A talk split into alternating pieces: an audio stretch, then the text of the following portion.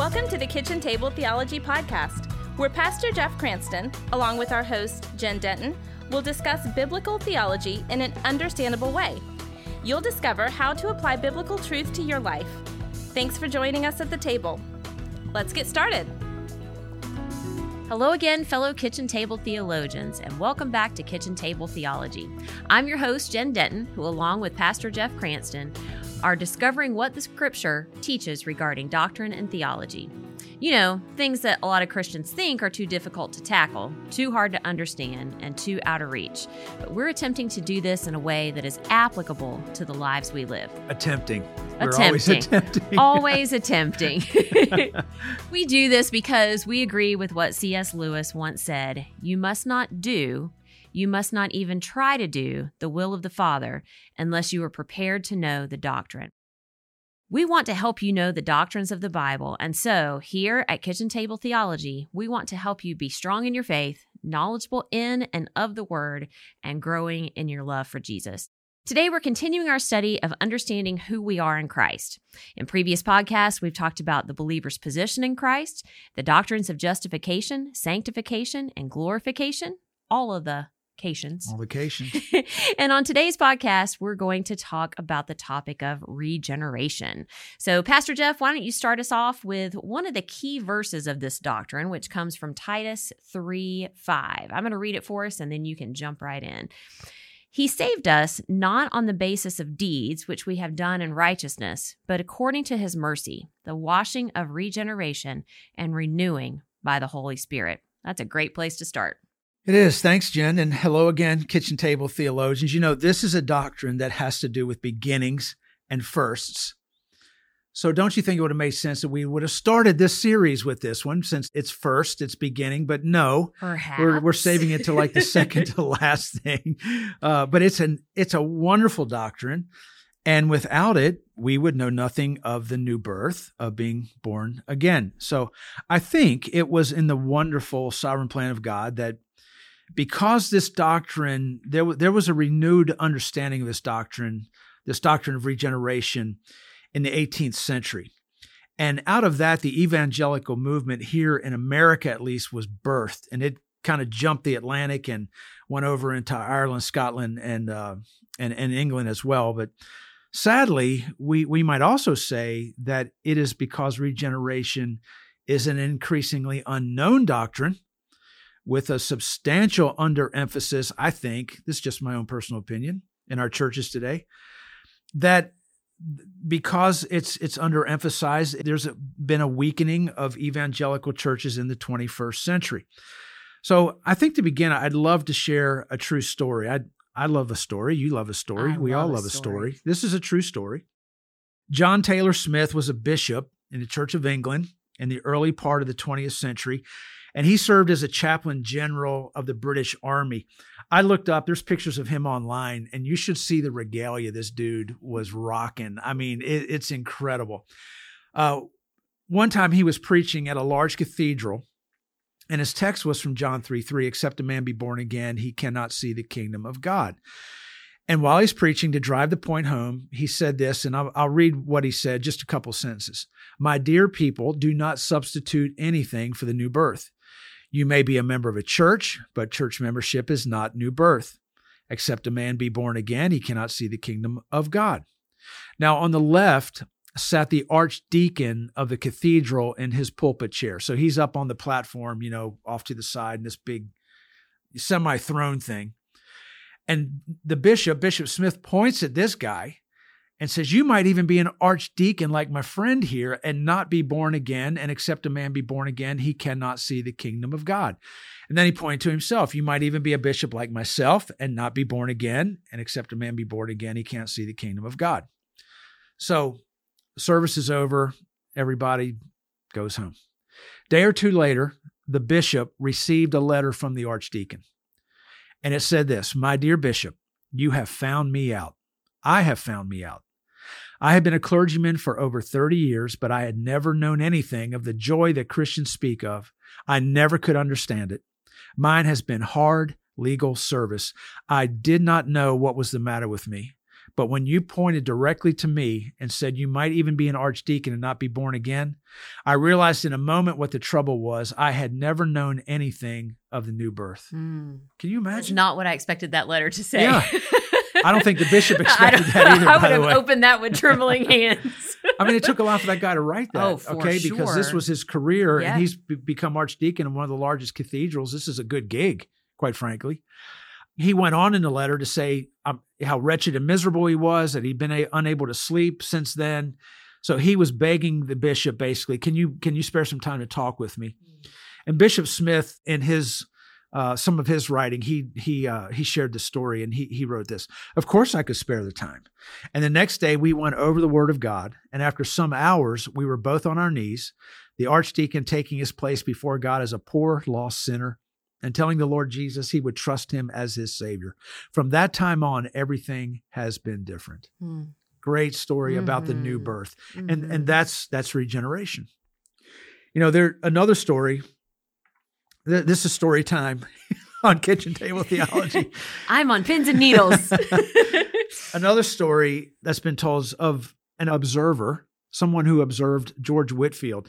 Now, George Whitefield uh, lived from 1714 to 1770, so that gives you some idea of when he was around.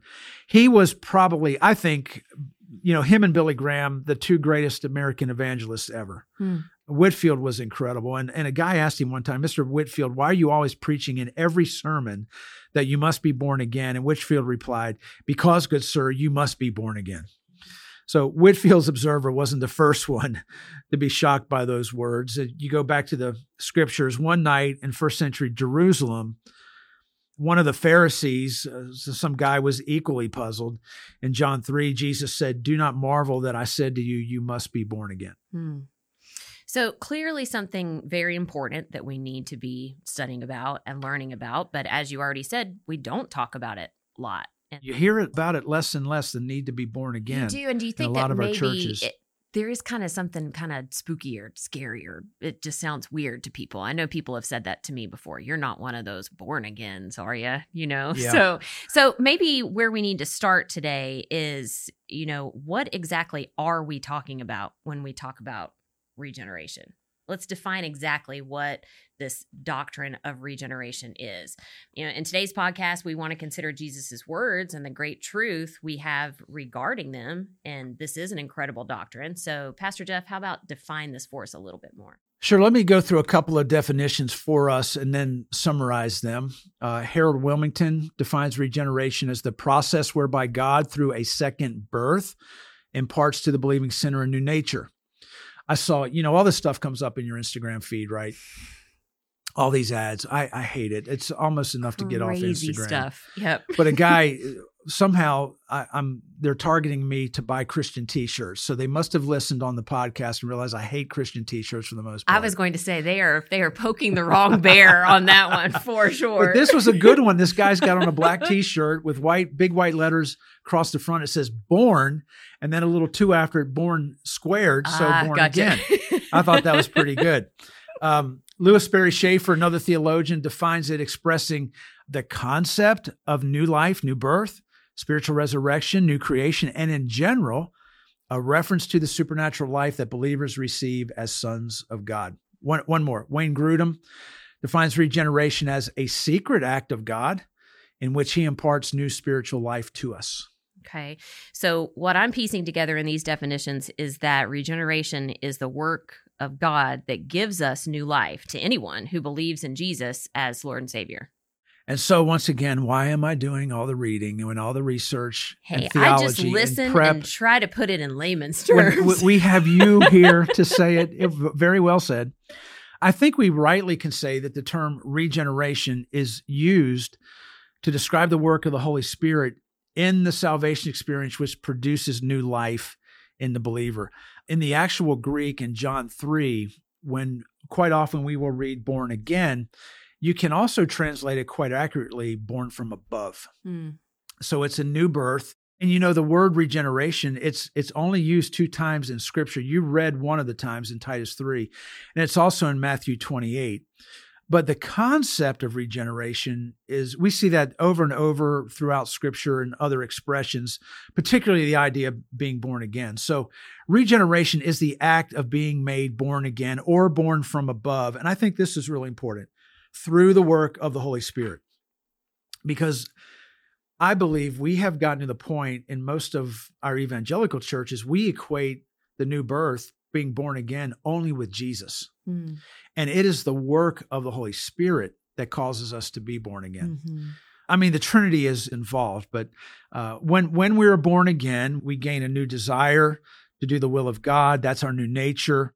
We're given life in God. And without regeneration, you know, these previous podcasts that we've done on glorification and justification and sanctification, without regeneration, we don't know any of those other doctrines is reality in our life. Mm-hmm. And I want to back up just a little bit because you made mention of the Holy Spirit there, and that most Christians equate Jesus with salvation and the new birth, but sort of only leave out Jesus, right? Only, and then sort of leave out the role of the Trinity. So, should we leave it at that, or are there other parts of the Trinity that are involved as well? Yeah, that's a good question. When when someone is born again, the the indwelling presence of Jesus comes into his life or her life. So Christ becomes the spiritual life of the new believer. And your question, regeneration is more than just the presence of Christ or this act that Jesus does on us. It's more than just that. So you go to the words of Christ, he promised the Father would also indwell the believer. In John 14, he says, My Father will love them, and we will come and make our home with each of them. So there's the Father and the Son. Jesus saying, We're going to indwell the new believers. And also, as we've learned in previous podcasts, the Holy Spirit also indwells us as Christians, and his presence guarantees a new life. And in Romans 8, Paul plainly says, His Spirit dwells in you. So, therefore, when a person is regenerated, he or she receives the life of God because he or she is indwelt with the Trinity. And we see a parallel of this in the birth of Christ, in which God was his father, the life of the Son was in Jesus, and he was conceived of the Holy Spirit. So you see the Trinity involved in his birth. We see the Trinity involved in our new birth. Hmm you were just mentioning Apostle Paul. I know that he talked about us being new creatures as a result of salvation, which I now see as a result of regeneration. So I'm wondering how is the fact that a believer in Christ is a new creation a result of regeneration?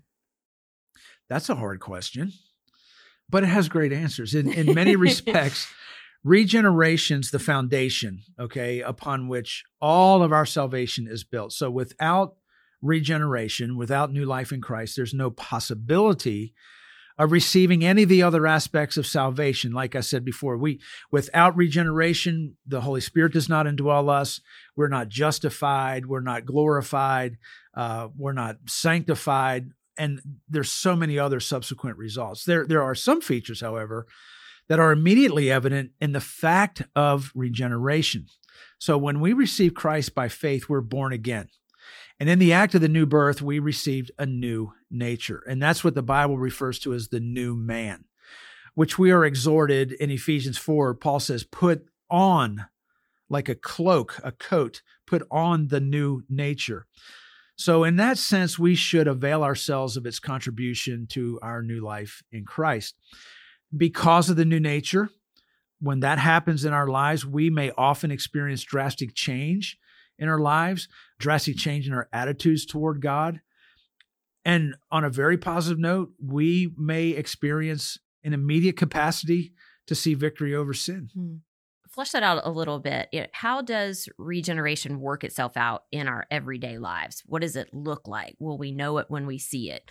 Is this something that's only internal or does it play itself out in our interactions and our we're we're getting very close to your so what question we here. are I, I, feel it i feel it coming well i think simply the new life will bear fruit some of the results of the regenerated new life include righteousness not committing sin not, not always we're not mm-hmm. perfect but there, there will be a, a downturn in the committal of sin an uptick in loving other people an uptick in overcoming the world. And once regenerated, there are a number of things that perhaps we now love, which before we likely did not love, at least not love fully.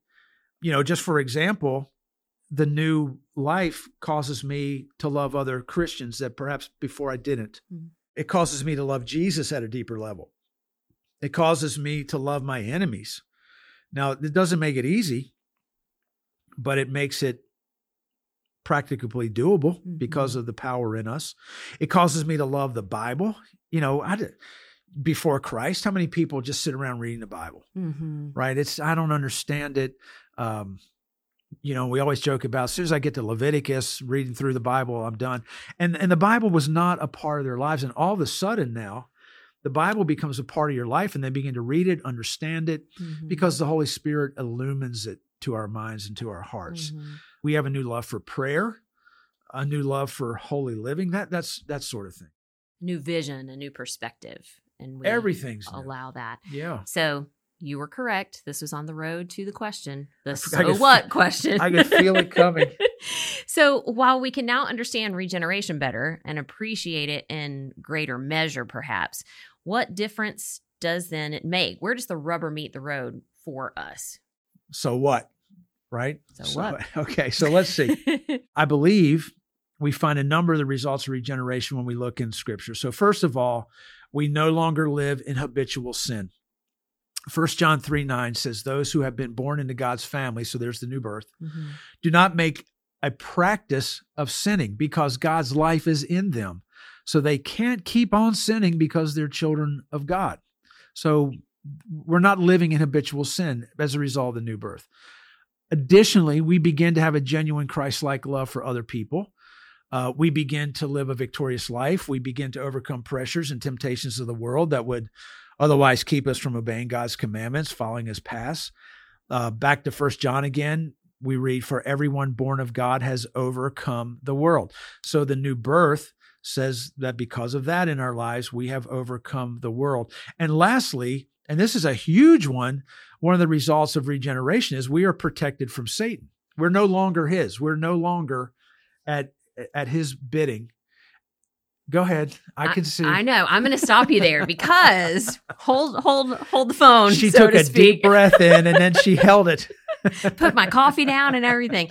The last time I checked, Satan was still doing a pretty good job at harassing believers. And I know that we all struggle with temptation and sin and the like. And that comes from the father of lies, right? The accuser of the brethren.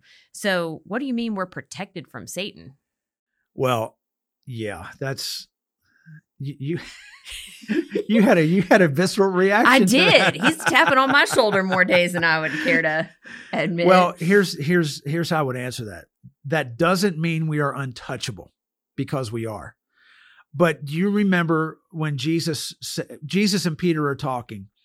And this is before Peter got his new name. So Jesus said, "Simon, Satan has asked to sift each of you, all the disciples like wheat." But I have pleaded in prayer for you, Simon, that your faith should not fail. So when you have repented and turned to me again, strengthen your brothers. And Peter said, Lord, I'm ready to go to prison with you and even to die with you. And then Jesus said, Peter, let me tell you something. Before the rooster crows tomorrow morning, you will deny three times that you even know me.